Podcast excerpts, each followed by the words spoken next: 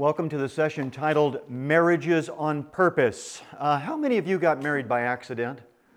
That was the first thing that came to my mind when I got this title Marriages on Purpose. Well, how many people there got married by accident?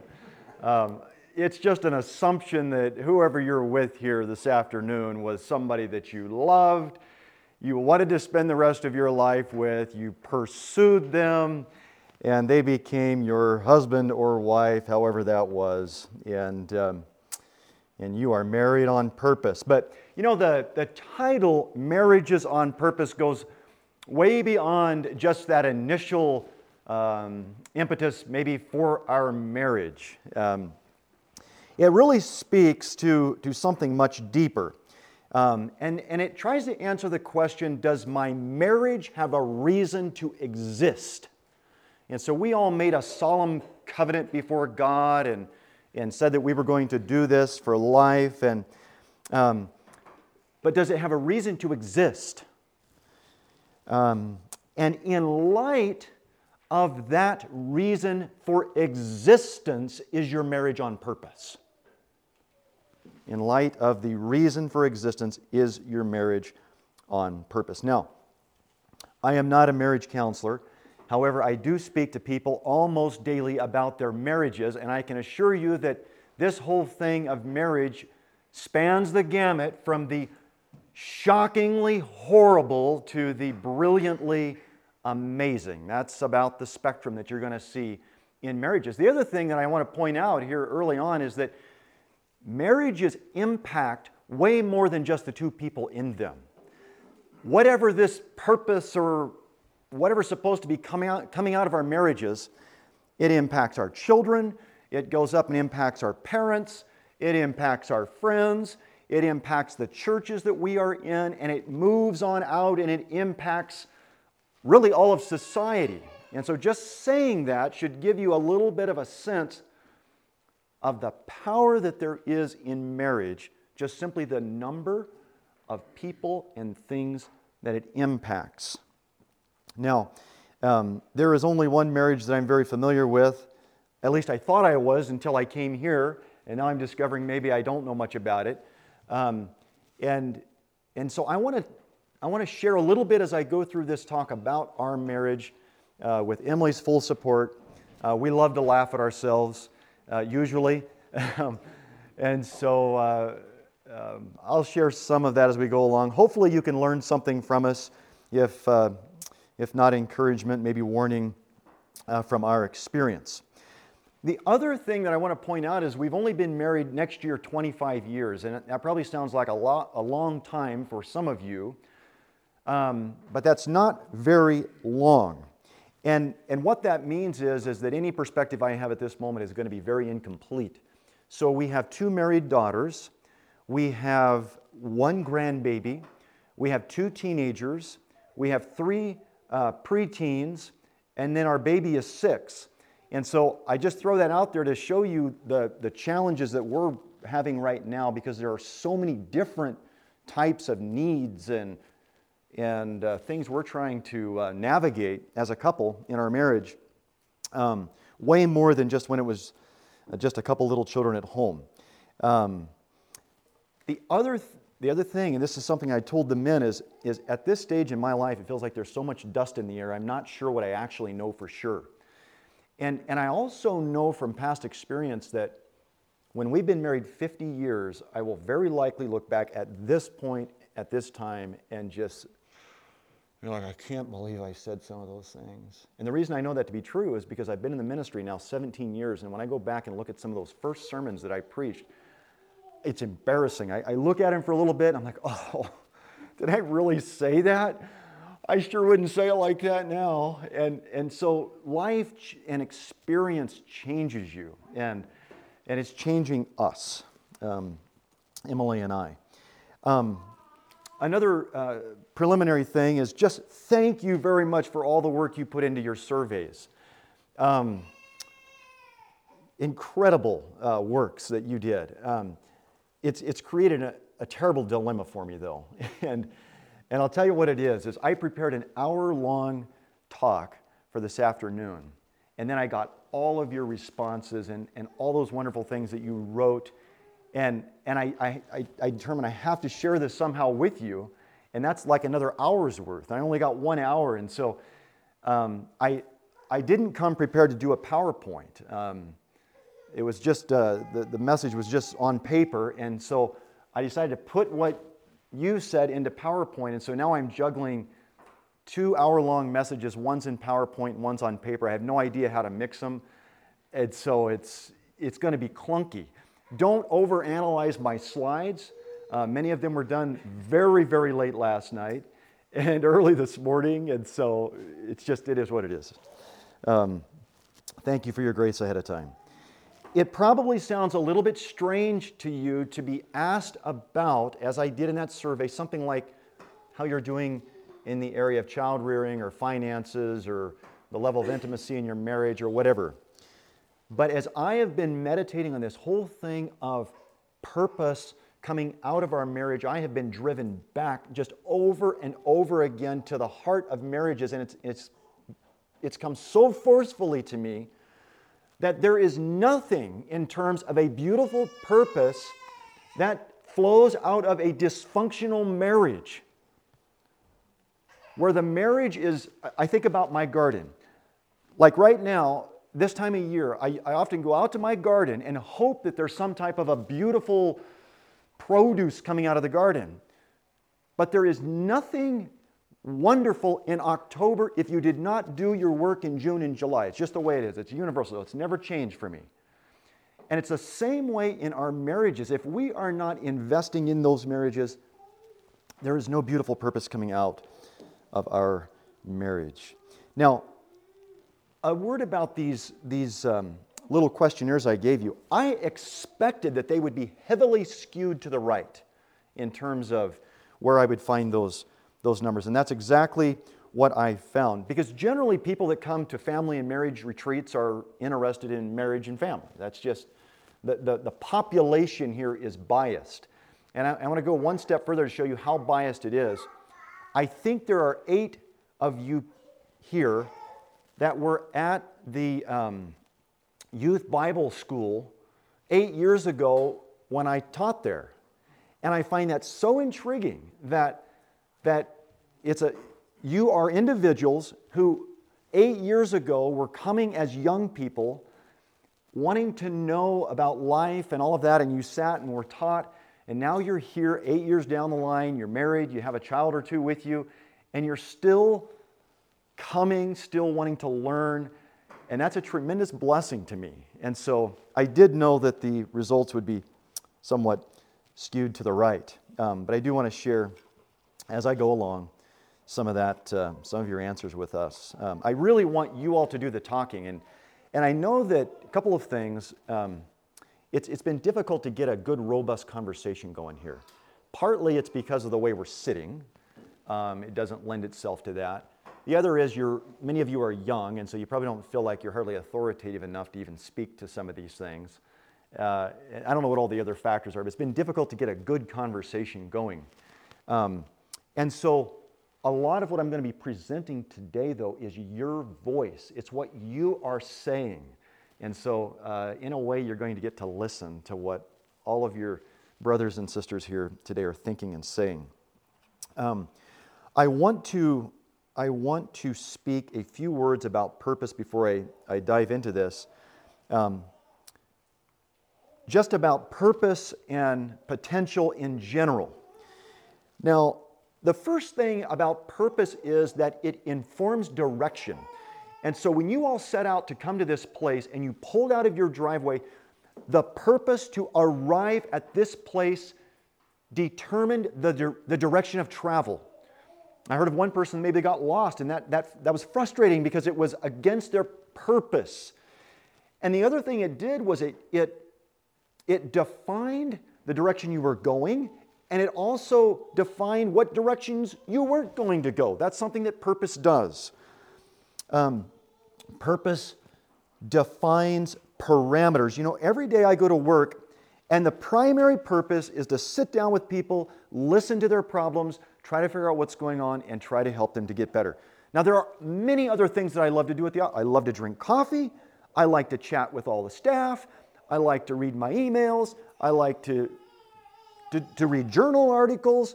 All those are wonderful things, but they all, every day, they have to be clipped at a certain level so that I can do the primary purpose. Um, not that those things are bad, but they have to be clipped. And purpose defines parameters. Purpose also answers the question why am I doing this? Um, you know, I think most businesses have a, a business statement that just simply explains why they're in business. And everything circles around that. This is why we're doing it. Someone asked me recently, How long do you intend to work where you're working? I said, As long as the organization is, is uh, faithful to their mission. Um, because um, it brings meaning to me. The vision brings meaning. Purpose gives meaning. It answers the question why we are doing this. Another one is purpose is needed to survive the tough times. The challenges are going to come, and it is not going to be easy. And there are days that we all want to quit, uh, maybe even our marriages. Um, but, but mission and purpose reminds us there's something worth sacrificing for, something worth forgiving for, something worth going the hard road for. And then finally, purpose reminds us of the potential. I, I, think so often when we are in the middle of something, and maybe there's a lot of dust flying, like it might be in my life right now, it's difficult to, to remember the potential that does exist. Um, and you stop believing that it's even possible. I, I think um, so often, uh, you know, if, if a fellow were to look at a, at a, at a, at a tree, um, and he didn't know anything about potential. He might only see firewood, but if he was, if he was someone that was making cabinets or making furniture, he would, he would see the potential of those boards in there. And, and that's what defining the purpose does. It also reminds us of potential. Now, um, because of what Satan is doing on the marriage front in general in our world, marriages are, some, are something that are, are, are really being seen as just something that brings heartache, disappointment, um, abuse, sorrow. It's just a ticking time bomb until it implodes. That's what we get to see. And it's being carelessly discarded and, and cheaply valued. Um, but the potential that's held in a vibrant marriage that is on purpose is something that terrifies Satan. He is terrified of it. And his greatest goal, I think, is to make it look like something that doesn't have any potential and, and is very worthless. I think it's interesting, though, that even a non Christian stable marriage, and there are those, I see them, is a threat to Satan. He has to attack the stability of every marriage, and I think it's because that even a stable non Christian marriage still points to God. And so all marriages are, especially if they have any stability in them, are um, a potential target for Satan. Um, there is incredible potential in our marriages. That's why he's attacking them. And there's a lot that's yet to be discovered. A couple of weeks ago, I was looking in our newspaper and I read this very intriguing story about a fella in the Gaza Strip. Did anybody read anything recently about a fella in the Gaza Strip? You know where that's at there? It's, it's just a wasteland, it's a miserable little piece of property. Well, he went out to plant an olive tree, according to our newspaper, right there by his house, and he was digging, and he hit something that, was, that seemed hard. And he started throwing the dirt, digging after it a little bit, and little by little, he uncovered this beautiful, intricate stone mosaic. And I saw pictures of it, and it's, it's incredible. And it was, it, was, it was under the dirt right there by his little shack. And it really shocked everybody. And the reason is, is because nobody believed that the Gaza Strip had anything like that, that was that beautiful, that had been there for maybe several thousand years. It's, it, it's very ancient. It shocked them because they didn't believe that that was possible to be there. What I want the, the effect of this talk to be for us today, if, if there is, if there can be any, is for us to leave this place with deeper curiosity, deeper wonder, deeper desire to, to discover the potential that is held in each one of our marriages. Um, Satan would like for us to believe it's a it's little more than firewood. So let's let's set out on this journey a little bit together. Complete the sentence. You've already seen it. What is the primary purpose of marriage? Sam says it's very easy. Um, I've been chewing on that question for months now, and um, asking that question of just about everybody. It seems like. Um, I asked all of my coworkers, "What is the primary purpose of your marriage?" Um, and I even went to the uh, hassle of writing up this questionnaire just for everybody in the office, and they all took it gladly, and none of them turned it back in. I don't know. It was a terrible survey, I guess. Um, one of them did tell me, though, she says, Well, it's to live with the person that you love. And another one said, oh, I think it's to demonstrate God, maybe even in the hard times. Um, I asked this question at, at a Sunday dinner table a while back What's the primary purpose of marriage? And it sounded about like that. It got real quiet. Like, uh oh. Um, I asked my patients, and I'll, I'll share one of them with you. A dear old German Christian man that's been married for 60 years. I said, What's the purpose of marriage? And he said, This is what he said. I wish I could get his accent right to make others ask the question, What is that couple on? I like that. oh, he's a dear old fella. Um, and then I, of course, turned to the Bible because I knew that there had to be an answer in there.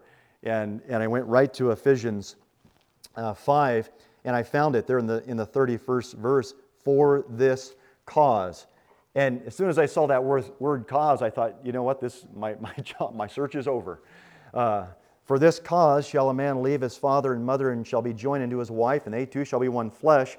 That didn't answer it for me, so I went to the verse before it because I said the cause has to be in there somewhere. And it says, For we are members of his body, of his flesh, and of his bones. And I, I, I, I didn't get it out of that. And so I said, Well, the cause must surely follow it. And so I went to the following verse, and this is what it says this is a great mystery, but I speak concerning Christ and the church. And that's when I started getting very depressed and feeling very sorry for myself that I had to give this talk. Because if the Apostle Paul says it's a mystery, how am I going to figure it out? Anyway, um, and so finally I concluded I'm just going to ask them. and that's what I did. I asked you uh, what the purpose of marriage is. And so we're going to start going through this a little bit. Um, I'm going to step kind of over here to the side so I can see along with you. I started with what the men had to say, so I divided it up the men and the women. So this is what the men say Refine me closer to God's heart and image, to glorify Christ, to be an example of Christ in His church, represent Christ and His bride, produce a godly heritage, sanctify the couple, light for Christ in a dark world. To bring glory to God by being an example of Christ's love for the church, exemplify the relationship of Christ. You're going to hear this phrase, Christ in the church, a lot of times. Um, to glorify God, you'll see glorify, the word glorify. To glorify God and to work as a team in advancing the kingdom. To bring glory to God as we learn from and sharpen and encourage one another. To glorify God by learning to die to my selfishness and independent spirit so we can be more like Jesus to fulfill God's purpose for procreation, to enjoy God through relationship, to bring Him glory better, to delightfully dwell together, joined by God for mutual spiritual, emotional, and physical fulfillment, complementing one another in all of life, including parenting, ministry, and decision making. This is what you're saying. To complete us and me through God's provision of each other. Secondary purpose to provide a nurturing environment for children to glorify God by ministering to those around us, to bring glory to God, to bring about more holiness in our lives. That's what the men said. Now, this is what the sisters have to say to show a light to the world by being a picture of Christ in the church, a relationship and companionship, and someone to love and walk through life with, to be a picture of Christ in the church for the world to see and for His glory, to be a grand display of the relationship of Christ in His church for a husband and wife to blend their dreams and differences and passions together into a beautiful companionship that reflects Christ in the church. These are just beautiful. To glorify God and to demonstrate the relationship of Christ in the church. Learning more about Christ's relationship with his church, to reflect a picture of Christ's relationship with his bride, to be a picture of Christ and his, and his bride to our children, our church family in the world, to make me holy, not necessarily happy. To act out the role of Christ and his care and headship of the church, to glorify God, to bring glory to God by raising godly seed, to be an example of Christ in the church to the world, children, and others, to glorify God.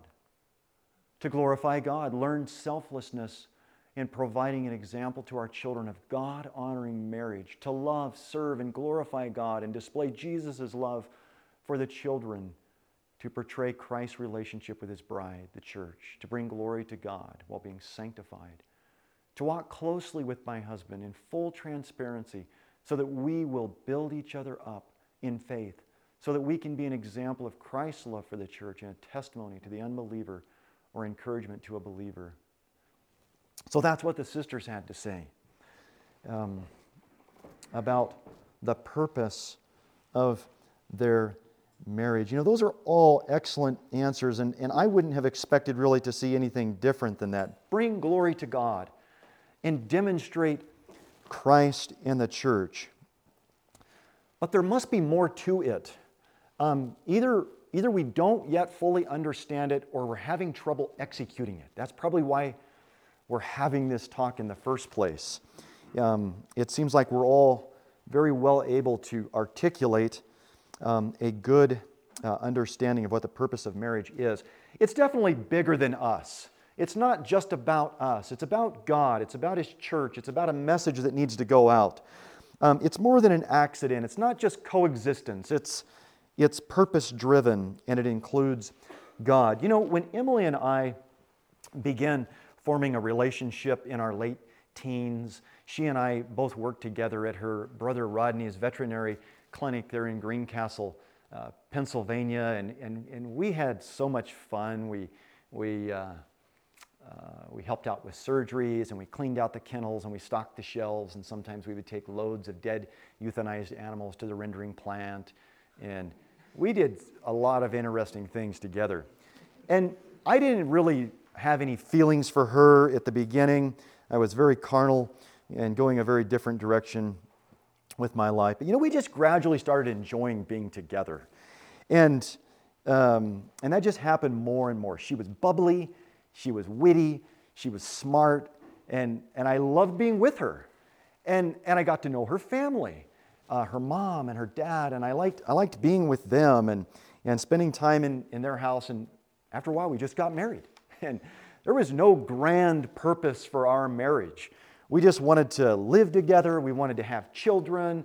Um, we liked dreaming together. We shared a lot of things in common. We loved people. We loved books. We loved stories of missionaries in foreign lands. And, and um, you know, I would say at that point, the whole world was before us. It didn't matter where it took us, we were just ready to go. And that's kind of how we started out life, and we naively headed out. Um, when God made Adam and Eve, um, in Genesis 1, it says that they were to become bearers of the image of God. And so, what we're wanting to look at next is what God said about purpose. Um, this is what He said. They said, Let us make man in our image after our likeness. Let them have dominion so God created man in his own image. In the image of God created he him. Male and female created he them. And so male and female are his image, and together they bear the image of God. They are image bearers. That's part of it. And God said unto them, Be fruitful and multiply and replenish the earth and subdue it. Sounds like purpose. And have dominion over the fish of the sea and over the fowl of the air and over every living thing that moveth upon the earth. And so, if when I distill that down, this is what I come up with that there is a threefold purpose. We are to be fruitful and multiply, produce life. Secondly, replenish and subdue the earth. And I, I just think of that as promoting life. And then the third thing is have dominion over it, protect life. And God said that He gave everything to man wherein was life. And so it seems to me like the purpose is all around life, producing life, promoting life, and protecting life, whatever that means. Um, and I think that what you are going to find in a marriage that is on purpose is you're going to find life and lots of it. We'll talk more about that. Um, we often think of Joshua, that the great leader of God's people, and that declaration that he said there that, about his house. He had told the people, You need to make a choice between the gods of the Amorites or the, the one true God. He says, But as for me and my house, we're going to serve the Lord. And I think what he was saying was, as it concerns my house, we are going to pursue life. Now, that in itself is a declaration of war because Satan, his whole mission is to bring death. And so to, de- to declare we are going after life is really a declaration of war. Um, now, I want, um, I want to make this little comment about marriage before we get too wrapped up in this purpose thing because it's easy when you start talking about purpose to start thinking that it's thinking in utilitarian terms. Like, this is a utilitarian type thing. I'm supposed to get married, I'm supposed to have children, I'm supposed to stay together until we die, and, and, and, it can just be very dry and, and miserable. It's not how it is. Um, God's creative works, and He owns marriage, by the way, in His creative works, He never stops at utility. Stop and think about that just a little bit. He does not stop at utility, He infuses it with extravagant beauty, limitless possibilities, um, extravagant hidden delights. And that is what He wants to show us as we try to realize His purpose for life in our marriage. And when we begin to do that, there is an awful lot of marriage that is not just strictly utilitarian um, in its nature. Ephesians 5:28, I'm going to go into this. It just says, "He that loveth his wife loveth himself." Now, do you think that's a selfish statement about a man? He, he loves his wife, and so then he's loving himself. It's actually a statement of truth, is what it is. And if you see a fella that's not loving his wife, it would be very right to say, You hate yourself. If you had any idea what a guy gets to enjoy when he loves his wife, you would think that you were cheating yourself too. And it's an example of just a hidden delight. When a man loves his wife, it's like he's loving himself, and God set it up that way. Yet it comes back a hundredfold. Nothing, uh, vibrant marriages are not only producing, promoting life, but they themselves have to be full of that life. Nothing is going to come out of that marriage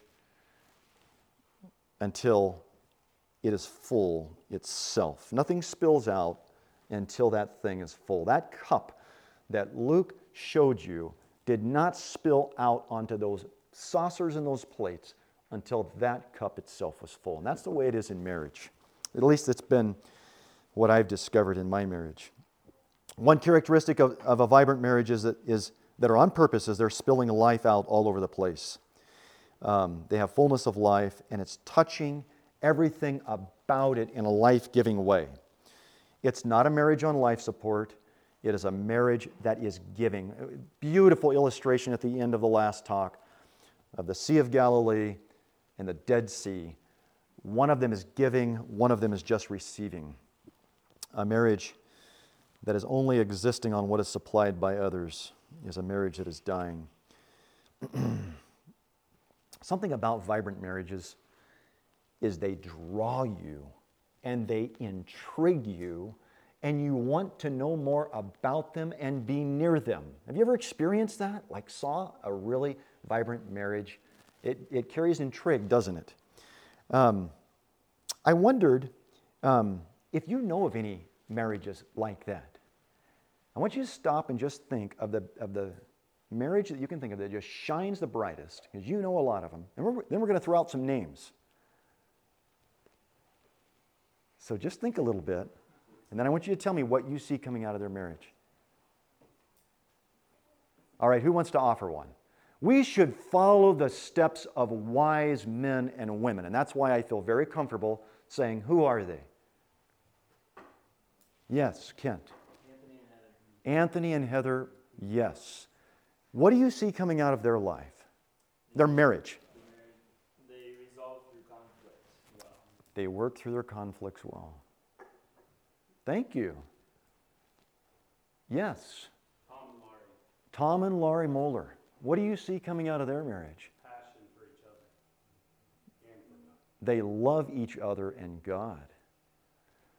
Oh, okay. Yeah, another one. Okay, tell us about it. Tell us about Kent and Joanna's marriage. What do you see? It's really obvious to me that they love each other. Okay. And I can see that then transferring in the direction that their children are taught and that they even behave themselves around other people. Wow. They love each other well, and that's just flowing into their children. Hmm. It's beautiful. What else? Did anybody else want to? Yes, in the back. Mark, Mark and Judy Reneker. Mark and Judy Riniker. Another, another exemplary marriage. In what way? I mean, uh, they, they, they, they really do just enjoy being around each other. Uh huh. You know, You've noticed that in the past. yeah, Yeah. take a lot of interest. Okay, here's another one. Lowell and Sarah, of course. I should have suggested that one. What do you see? oh. yep, I've seen it too. Anybody else want to share one? Yes, Emily. Charles and Sue Ray. Is there anybody that doubts that Charles loves Sue? He can't stop gushing on about his wife. He, he does it every chance he gets. it's interesting, isn't it? You already know who has these wonderful marriages. It's because there's something coming out of those marriages, and it's touching you, and it impacts you. Now, I'm not going to ask you to tell me about the lousiest marriages that you know of. But you know about them probably about as well as you do the vibrant ones. They hurt you, they, they make you feel pain in your heart. Um, maybe you don't want to be close to them. Maybe, maybe they, it feels like they pull something out of you every time you go close to them. Um, those kind, unfortunately, do exist too. Um, and likely, what's happening in those marriages is what little life there is left in them, it's just being used to keep the marriage from imploding. It's like a dry sponge. There's nothing, nothing can come out that's, that's beautiful because they're so busy just keeping it together. Why is it that two Christian people can't just produce, promote, and protect life? Well, the, the reason is, is because it's a battle against life and death. On every front for the Christian, it's a battle between life and death. And it's the same way in our marriages. We are fighting against the infilling of death in our marriages. Now, the first part of a purpose driven marriage is it must produce, promote, and protect life within itself. That's where it has to start if it's going to come out. And so I wanted to, to start back with what you said you are doing to try to bring about this purpose that, that we've already looked at. And so let, let's look at what you said. Practical ways we as brothers are attempting to live out the primary purpose of our marriage. Let's start with what the men said first. I attempt to put my family's needs above my own. I attempt to understand the joys, pleasures, and struggles of my wife. I attempt to understand rather than to be understood. I attempt to lead rather than be passive. Finding practical ways to love my wife, especially when I don't feel like it. Struggling to learn what dwelling with her according to knowledge is. This is all the in working of, of the marriage, really, before it begins to just spill out. Not working excessive hours so I can spend more time at home, making time to intentionally listen to her, helping with dishes, laundry, house cleaning, and giving her back rubs, trying to be a spiritual leader at home, delighting my wife through acts of service. This is what you wrote helping my neighbors and showing interest in them, encouraging other Christians to press on sincerely considering my spouse's opinion, specifically serving my spouse, ministering together with my spouse, encouraging my spouse to not be dependent on me, but God instead, committing frequent connection, communication times, listening, affirming words, trying to ditch the criticism, leadership in the small things that seem insignificant, striving together in God's kingdom, working together to raise children for the Lord, investing time into my wife to encourage and edify her. Prayer, coming to homes on purpose. Way to go, men. Sharing shortcomings, esteeming her better than myself, encouraging her in spiritual growth and maturity, attempting to serve her so she feels my love, demonstrating my willingness to sacrifice myself for her welfare, serving my wife, communicating, raising up godly seed, building the best relationship ever, discussing truths in, in intimate ways living selflessly, loving my wife unconditionally, forgiving, stepping into my role well as a leader like the man of Christ, like the man Christ Jesus. Hospitality, praying together, family worship, striving to love my wife as Christ, um, loving my wife, providing for my wife, preparing for my wife, washing my wife spiritually, leading her spiritually. These are all the things that us men are trying to do to have life in our marriage. And then we come to the sisters and this is what they have to say on their side um, honoring my husband, helping him excel where God calls him, letting challenges refine me, showing my children a picture of Christ in the church, being submissive, praying, having children, not speaking ill of my husband out loud or in my head, continually trying to weed out selfishness to honor, respect, and love my husband better maintaining a good relationship with my husband so we can reach out to others together, living in submission to my husband, trusting him to lead our family, letting him meet our needs financially, wearing a head covering to show that I'm under his authority, trying to support and encourage my husband, trying to rejoice and give thanks in all things. Beautiful, beautiful words that, that the sisters are saying. These are the things, and we're trying to learn from each other. So, Keep his love tank full even when I don't feel like it. Living joyful, life joyfully with our children and trying to teach them through our life's experiences. Opening our home to others, making friends with our neighbors, reaching out to the younger believers around us, respecting my husband by my words and actions, being faithful to him as my only love, looking to him as my spiritual and physical head, my leader, protector, and friend. Be the first to the cross asking forgiveness genuine interest and care in my spouse, placing value on intimacy, praying and reading God's word with strong belief and faith that it has answers, extend both correction and forgiveness, watching my thoughts that they're respectful, being an intercessor instead of an accuser. In any situation, asking, What does Christ's life teach me and apply the gospel? Being a helper to my husband, being submissive to him, being a team. There's a lot of themes that repeat themselves, realizing I don't have to have it my way laying down my wishes. These are all things that are going on very likely in these marriages that you said are vibrant.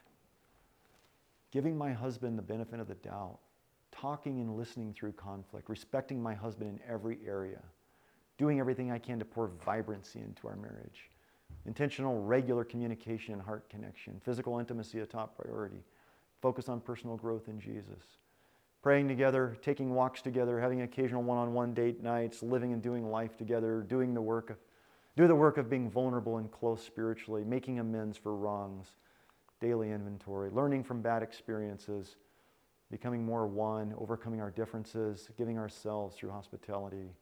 Let God use us to understand, and encourage other people. It goes on. I don't want to just belabor this. Um, not dwelling on my spouse's faults and never verbalizing to others negative about him, praying, praying, praying for grace, humility, and growth in our relationship by being builders in the kingdom of heaven, honoring and respecting my husband, letting God continually mold and shape my heart, putting my husband's need before my own. And that's kind of what the sisters had to say. That's, that's what they're doing or believe they should be doing in their marriages to bring about life. Um, um, all right, let me get reoriented here a little bit. Let my eyes adjust. Um, and 346. All right. 246. Um, now I want to um, I want to just say this about uh, we're going to soon go into some of the things that I found in this in this survey that I gave you. Um, but in a vibrant marriage, at whatever spot you touch the marriage, you're going to, I think, find a flurry of activity. Now, that doesn't mean that it's all going to be positive, but you're going to find activity there. You're going to find life there. Um, you would discover a, a growing resiliency, um, increase unity, maybe around child rearing, a, a, an increasing level of satisfying intimacy. Um, if Christ is truly in the marriage, then you're going to discover life wherever you probe the marriage because it's a living marriage. Um, and and if, if you were to do an autopsy of, of a good marriage, that's what you would find. All through it, you're going to find life. That doesn't mean there's nothing that's being worked on, but there's life. Now, if you did an autopsy of a dead marriage, there really, I don't think there would be a lot of surprises. I think what you would discover at any of those points is just more death. Um, you know, a lot of times when people come to see me, they want some type of an assessment of their health. Like, where am I at? Am I healthy or not? And, and it's challenging. You, it, it's not easy to just look at someone and say, You are healthy. Uh, you might be tempted to celebrate a cholesterol level less than 200. But, but just that piece of information doesn't really say an awful lot about, about their health. You don't know what they're eating, how they're living, whether they smoke, and on and on and on and on until you look at a lot of different points. And so, in this survey that I gave you, just pointing to finances and saying, we're, we're doing great, it doesn't say a whole lot about your marriage. You have to look what is the level of life across the gamut of my marriage? Now, I want to look here, let's, let's move on to some interesting survey results. Um, I want to get around here. The first one I put up is, and I've spent a lot of time with these surveys, and, and I, I've enjoyed it immensely, but one of them is the overwhelming majority of you feel that you are doing excellent in the area of your finances. Now, I want to make a comment about that. I've been thinking about that. Finances are typically a spot where there's a lot of tension in a marriage. And um, I, I got to thinking, well, maybe it's just because they're all mostly young couples and they haven't really hit those things yet. But then another one came to me. About 15 years ago, when, or more than that now, I guess, about 20 years ago, when Emily and I were young couples, there was a push in our generation for teaching on finances. Brother Kurt was one of them, actually. He, he gave seminars on how to work through finances as a young couple. And I don't know if this is fruit from the work done 20 years ago, but it might actually be. Our daughter just got married, Tabitha, and they had, they might have set up a budget even before they got married. And, and they're budgeting everything. And um, Emily and I have never had a budget, wouldn't have a clue how to budget. Um, that's just where we're at. That's our generation. I'll tell you about our finances shortly um, and how that works. Um, but our generation, you know, um, our parents were hippies, and we came along, and and uh, we didn't get everything right. But there were people who were teaching, and I think you all might be some of the recipients of that. It just kind of excites me to maybe see some fruit in the next generation. At this point, as young couples, you feel very, a very high level of unity in your child rearing. Most of you indicated that you're, you're very united on child rearing. And um, uh, um, that's wonderful. Um, my prayer is that it continues, and it very likely will as you keep coming to these types of events and learning how to be excellent parents. Um, it does get more challenging. Um, most of you feel a high level of resiliency in your marriage. Like, our marriage could probably take a pretty decent hit and it would survive it. Um, I think someone said, the Lord will ensure a dark night of the soul for everyone at some point. And that's when you begin to understand the resiliency of your marriage. But nevertheless, it's, it's good now. Um, almost every person here believes that their marriage is getting better. And so, on the far end of the spectrum, is your marriage getting better or worse? Like everybody thinks their marriage is getting better. Even the people that maybe put some of the lowest numbers in portions of their marriage, they still think it's getting better. And that's very exciting to me also, that people are pretty optimistic. Maybe it's just because we're here on top of the mountain and we're at a marriage retreat, but, but we do think that it's getting better. The second point that I'll put up there, that I have up there on this slide is if you rated your marriage low in the area of trust, many other areas are being affected. No other question had more global impact than the lack of trust. And I looked for that extensively. I tried to find out if there was any other question that had a global impact on pretty much everything else. And none of, none of the other questions that I asked you impact globally, from what I can tell, but trust does. If trust is low, there's a lot, lot more going on, a lot of other points where, where you're struggling. And it really ramps up that trust is so foundational. It has to be there. And, um, and uh, where it's not, we need, to, uh, we need to seek that, desire it, do what it takes to get that restored. Um, be trustworthy. Okay. Um, now, this slide is also uh, somewhat interesting as it relates to, to the survey. And I called these areas of opportunity, and I went back through them all, and I said, okay, what, every, for instance, don't, don't start thinking there's lots of ones and twos in this group. When I looked for areas of opportunity, I said anything less than eight is an opportunity. And so this might just be five to five to seven, through seven. But, but I saw these as areas of opportunity. So the first one is the ability to resolve four things that came out very clearly, and this is across the board. I, I looked multiple times to try to see are these the, the real four, and, and it is. The first one is ability to resolve conflict, and men equal women on this one. They say it, you say it equally. Um, there's, a, there's the same number of men that are saying we're struggling in the area to resolve, in this area of resolving conflict.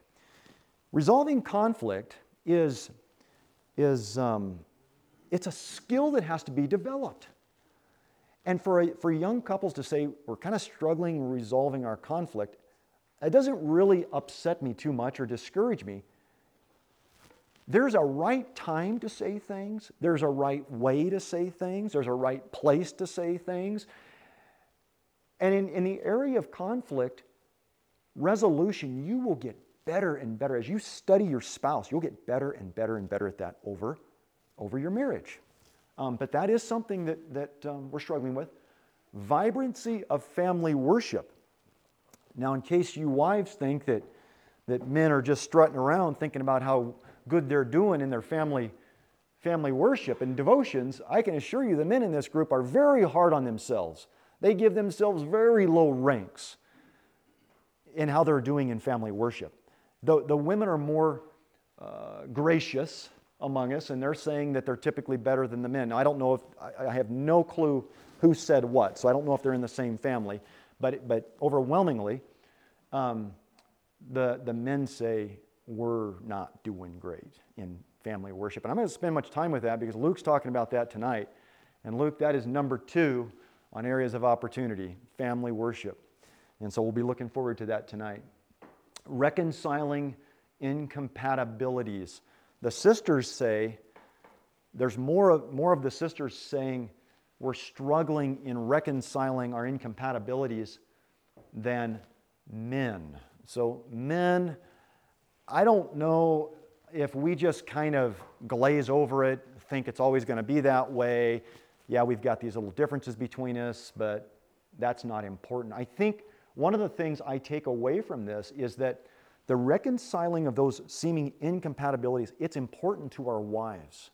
They want to be more one with us. And, and, and, and on those areas where we are rubbing each other, and, and it's, not, it's not pleasant, men probably tend to walk away from it, and the women want to see it. They want to see it resolved. They want to be more one with us, men, not less. And they would like for us to spend a little more time on those areas where we're probably not real compatible. And in the current state of intimacy, men overwhelmingly, this is no surprise, men are generally thinking in terms of physical intimacy. Women are generally thinking in terms of emotional uh, and spiritual intimacy. That's, that's just how it is. Men uh, tend to think that's an area of marriage that could be improved. And, and a lot of men think that. Now, I want to make a couple comments about that issue. Um,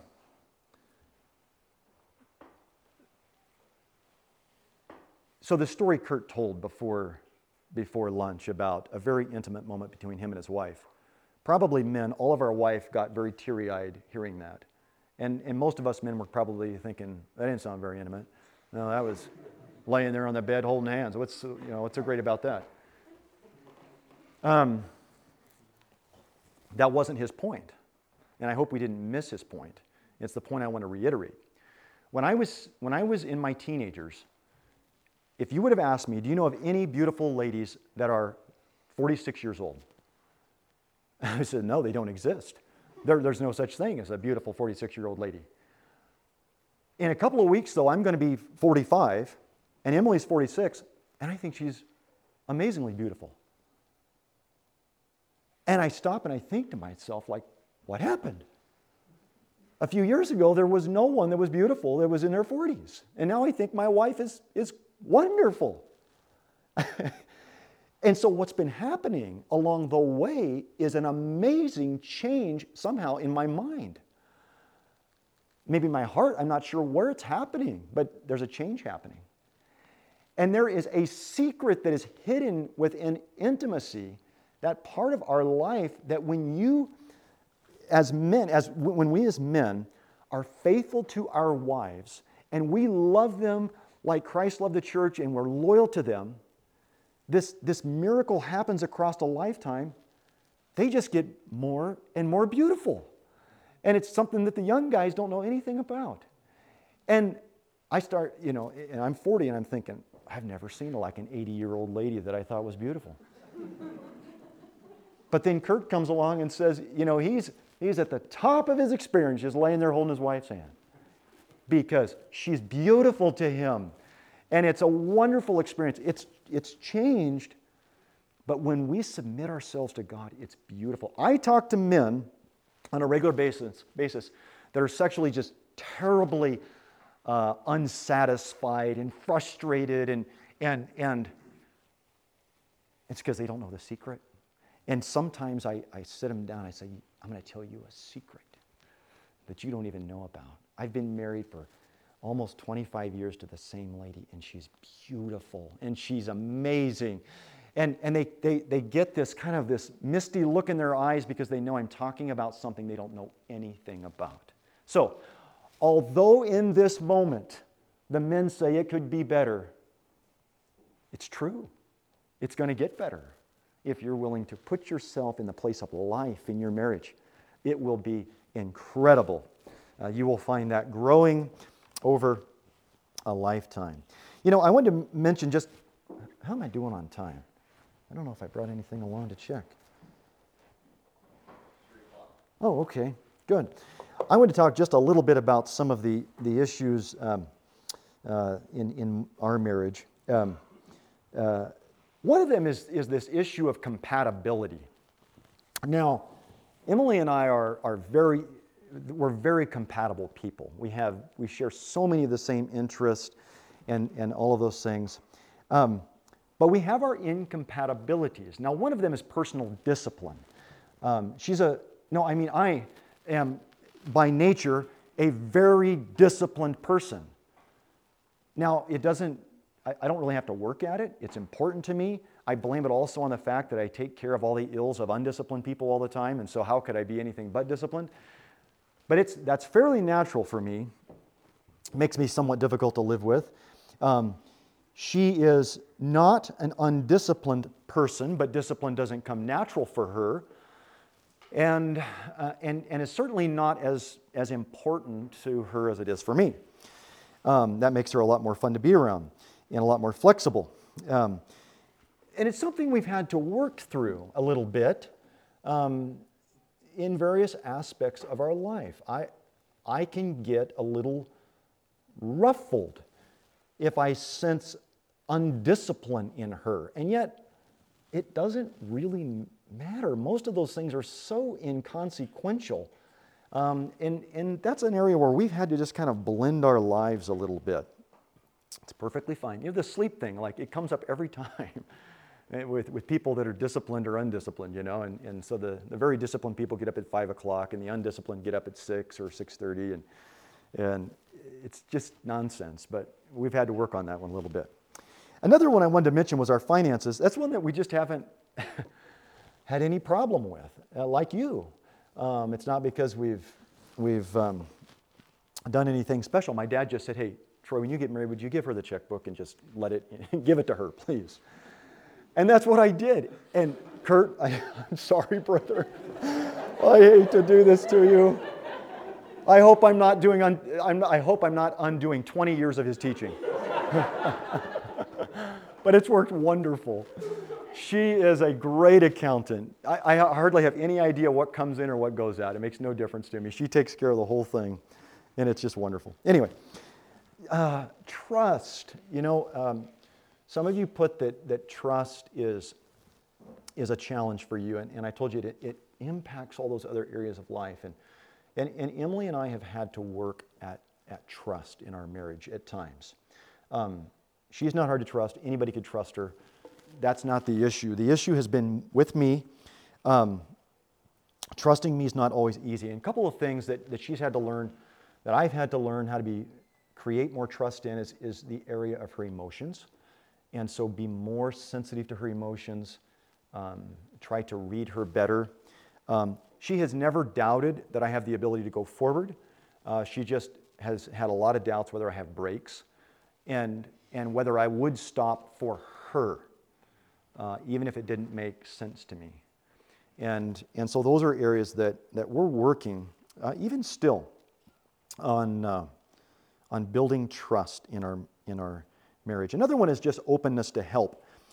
Most of you put on there as far as your, your willingness to go get help in your marriage. Most of you said you're, you're willing to do that. And, and I hope you hold on to that and and uh, don't, don't let go of that one. You, you may need that one at some point in the future. I find it an interesting one. Um, that one's been very difficult for me. I, and it's, it's rooted in pride. That, if, if you want to know the, the root cause of not getting help, it's, it's basically pride. And, and that's been my problem. Um, there's been situations where Emily wanted to go and get help, and, and, and I just didn't see the need to that. You know, uh, we can figure this out or something. And one, one situation was a, um, uh, that happened in our marriage was, was a very intense discipleship type scenario that probably had some demonic activity in it. And, and there was no question in my mind that I was needed in that situation. And, and so I began investing very heavily in that situation. And she was, you know, the further and further it went, she was on the, on the sidelines waving the yellow flag, uh, maybe the red flag, and, and it was very difficult for me to, to say, okay, yeah, I need, to, I need to back out of that one. And so ultimately, we went and sat down with another couple, and what they basically did was just flip on some more light switches for me and show me where, where I was probably wrong. And, and um, that was a very helpful thing, humbling, but very helpful. And I, I would encourage you when you get to those, and I'm encouraging myself too, because I, I know the next time it's not going to be e- any easier, but, but, but when, when those times come, go sit down with someone, someone that you trust, and just lay it out and say, Who, what am I not seeing?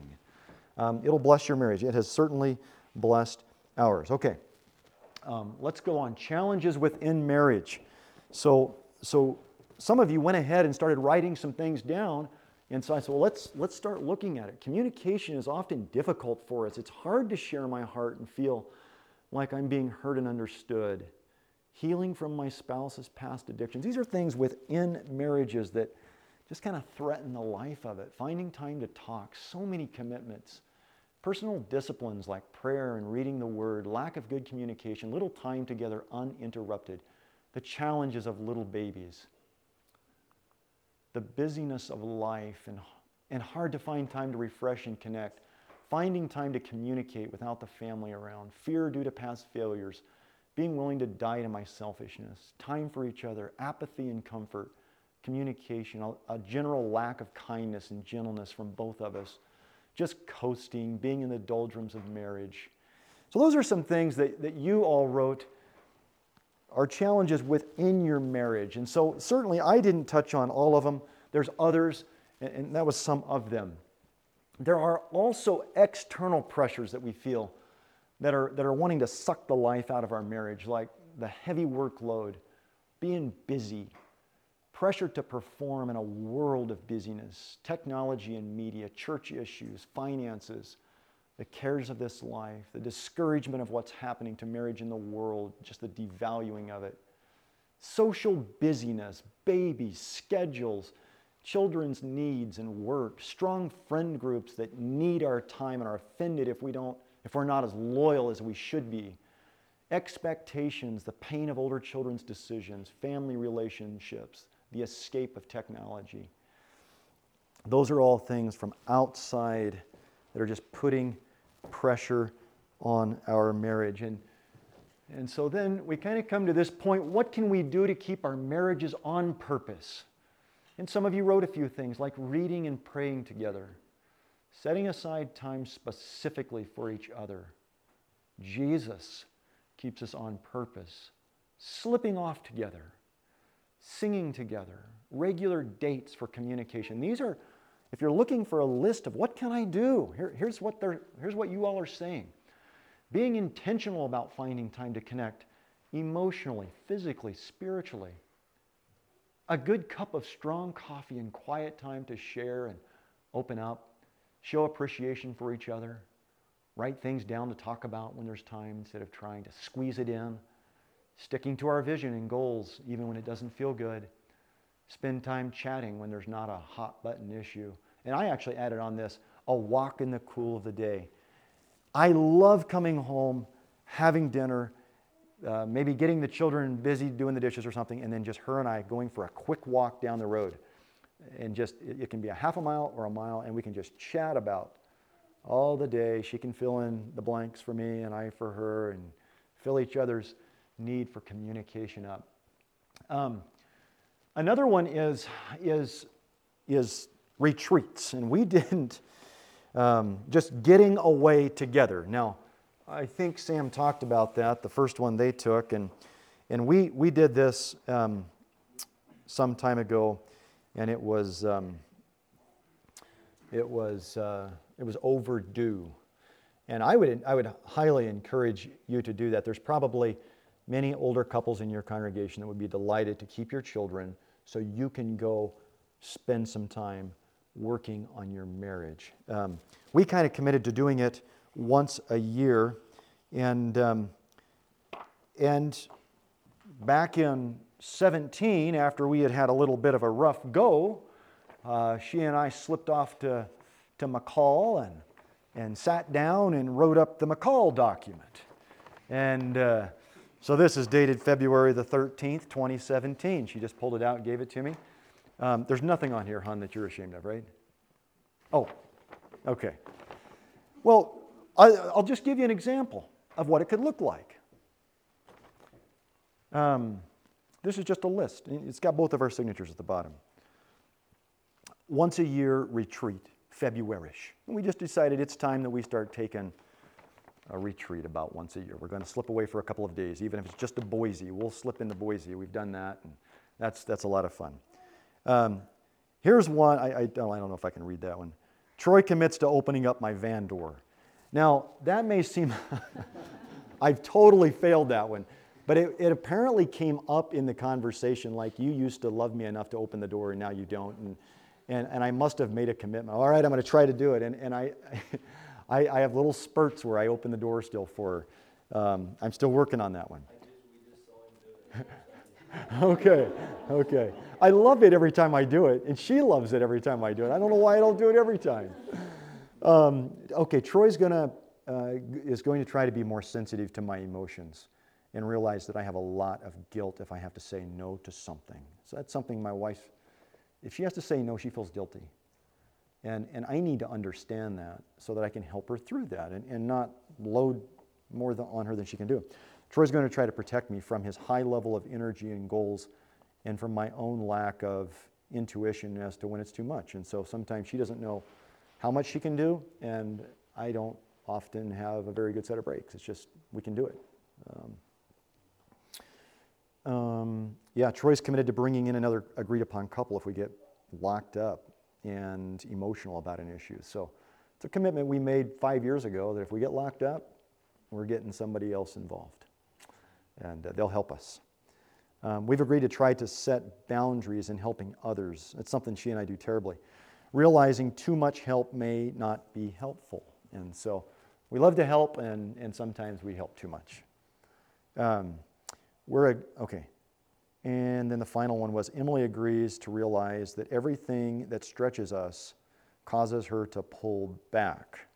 And so that was something I felt like that she needed to work on, that just because it stretches our family doesn't mean you should say no.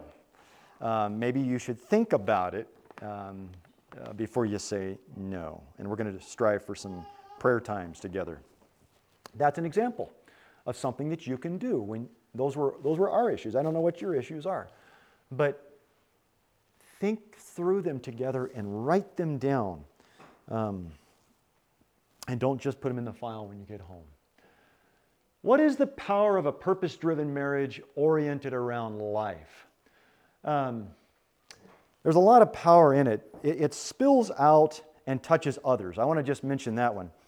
I was walking in Island Park last week and I do it at lunchtime every day. I eat my apple and I walk down to the river and I call, I eat my apple on the first half of the, the walk and I call my wife on the, on the last half of the walk. And uh, I'm really not that much of an ogre, but sometimes I am. Um, and so I was walking along, and to my left, I noticed this jungle gym, and there were four children climbing all over this gym. And so I was smiling. I thought, that's cute, children out here. It's lunchtime, probably on a Wednesday, you know. And I walked a little further, and then I saw this, this fellow, this old guy about my age, walking towards them. And he looked kind of like a farmer that had been taken from his work, if you can imagine that. You know, he's, it's Wednesday, lunchtime. His wife said, You need to meet me down at the park. We're going to do something fun with the kids. And so um, he was walking along, kind of head down like this, walking over towards his children, kind of a you know, a good chiseled fella. And I kept walking, and I suddenly noticed a movement, and here running across the, the yard was his wife. And she was sprinting, and he couldn't see her coming, but I could because I was watching the whole thing from the side. And she got within, you know, three feet, and she launched herself and landed on his back, threw her arms around his, his neck and her legs around his waist, and he just got this huge grin on his face, and she's just laughing, and I'm laughing with them. And I just went on my way just thinking, that's, that's really neat. I want to know more about that marriage. I don't know anything about them, but they love each other. I can just see it. And, and as we start talking about the power of a purpose driven marriage, it just goes out and touches everybody. So, contributing, so contribute to the incredibly beautiful picture of the romance of all eternity of Christ and his bride, the church. If your marriage is a little bit of paint and you get to put it up on the, on the easel that the world gets to see as an illustration of the divine romance, what is your little portion of the painting looking like? Is it making people say, wow, Jesus really loves the church? Um, experiencing as a couple the power of death and resurrection and the incredible beauty of two lives being just blended together. Um, I just think of stones, you know, in a, in a, in a polisher, you know, they just kind of roll on each other around, and around, around, around. And when, they're ugly when they go in there and they're just beautiful when you pull them out. And I just think of that as, as our marriages. It's just a cycle of, of dying and then resurrection and dying and resurrection. And, and, and as you experience that throughout a lifetime and you're blended into one, the, the, the result is just incredible beauty. The opportunity to have a life filled home. Emily and I have longed to have a life filled home. We wanted to have happy children. We've wanted to have children that love to sing and, and and love to be together. Um, um, just a, a, happy home. It's, it's been, it's, we've had times like that. Um, we've had times that are not like that. Um, as probably as I shared with the men, um, the death angel visited our house and took away uh, my oldest daughter um, into his camp, and and that's where she's at right now. She's she's she's on the other side, um, living life to herself. And, um, you know, that, that, the happiness, that took a, a, lot of happiness out of our home for a long time. As we just cried out, you know, um, wasn't there blood over our door? Why did, why did our daughter get taken? And we almost drowned. We almost drowned in, you know, in just the, in just the, um, really the blood from our own hearts.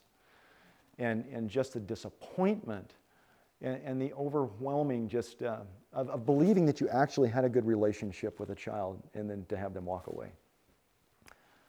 But we have survived. And, and we've survived, I think, by three things that I can think of. Number one is the grace of God. So He's helped us through it. And the second thing is um, the, the immense understanding and love and support of other people that have gone through that. Um, those people are so special in times like that. And then, thirdly, um, what God had done in our marriage leading up until that point. Um, that's where the, re- the resiliency uh, came in. That, that, we were not, we wanted to give up, we wanted to stop, we wanted to just throw away being parents. We're, we're, we're not even capable of being parents, scrap the whole project. And yet we're, we're getting just enough courage day by day to keep in the battle. And there's many ways that, that homes can be attacked. Um, but I do want to give a testimony to the Lord that, that He can get you through those kind of things. Um, to pour life into complex situations together and be hands and feet of Jesus by having a living, open home. And that's something we have wanted. We have wanted in every way to just have a wide open home. And, and I still don't know the cost of that yet. Um, but that's what we've wanted. We have wanted a home where anybody could come. And, and if I could give you a little picture of the people that have been there, it has been drunks and schizophrenics and homeless and drifters. Uh, I'll tell you one. Uh, I was very busy in the office probably a month and a half ago. And I picked up the phone and I called Emily and I said, Hun, I'm sending a lady to the house. I'm so busy, I can't really tell you anything about her, but she needs you. And I just sent her to our house. And the lady was soaked in urine. She was smeared with dog dew. She had been living in her van for the last four months with four dogs. And, and she was sick. She had nobody that would care for her. And I, I just said, Go to my house. And, and you know, it wasn't long until Emily swept her into the house, got her in the bathtub, got her all scrubbed up, and got her in a fresh set of clothes and had her all propped up on the couch. That's the kind of home we've wanted to have. Now, about 10 days later, I had to tell the lady it was time to go. Um, our house smelled, it reeked of urine. Our leather couch was soaked. We had to burn it. Um, and, and, we'd kind of reached the point where it was time to move on. And, and uh, um, but we've wanted to have a home that was open, that could, that could in some way instill life into places of, of deep brokenness. We wanted to share our faith together as a couple. And you know, that's, that's come at a very high cost for us. It was important to us that our Christian faith be shared in some way. Um, that drove me to take a trip to Honduras in 2008 that cost us most of our friendships at the time. It drove us ultimately to move out of Pennsylvania, a place that we love dearly, for me to give up a job that I love dearly, to move out into the sticks where we have been hammered by Satan on every single side, on every single issue, it seems like. You name the scenario, I think we've probably seen it since we've been there. But it's something that we've wanted. We've wanted the life in our marriage to contribute to something uh, like that. And, um, and, and God's been gracious. Meeting life's challenges together with grace. We've wanted that. Anyway, a word to some young couples. Do not believe the lies. This is as good as it gets. He or she will never change. There will never be beauty in our marriage. No one else struggles like we do. I should have never gotten married in the first place, and we could just add a whole bunch more lies up there. Uh, instead, believe if God designed marriage like all of His creation, it likely contains so much more than I could ever imagine. I've probably only just begun. You have, you have not yet even begun to see it is only a fool that claims to understand any one given thing that God has created. The power of God to change my spouse and I is limitless. I'm going to choose to live with myself and my spouse looking for God's continued work. All of us are going to probably leave here feeling a deep sense of, I've got so much work to do. Um, the list is long. We can dwell on that, but but choose to believe in the power of God to change. And, and that's one of the things that these, these marriage testimonies do for us. They, they give us a sense of what God can do over time in the lives of people. Um, ask the question I wonder what God has in store for us in the future. What will He do to create beauty from our ashes? There, is, there are ashes probably in all of our marriage, but yet God can take beauty. He can pull it out of ashes, and He will do that in our marriages. A beautiful, purpose driven marriage is bearing the image of God while it produces, promotes, and protects life in a world languishing in death. And that's it. Um, I, I also want to continue praying for the people behind those surveys. And uh, thank you again for. Um, all of your instruction of us this afternoon through the things that you wrote. And the Lord bless you.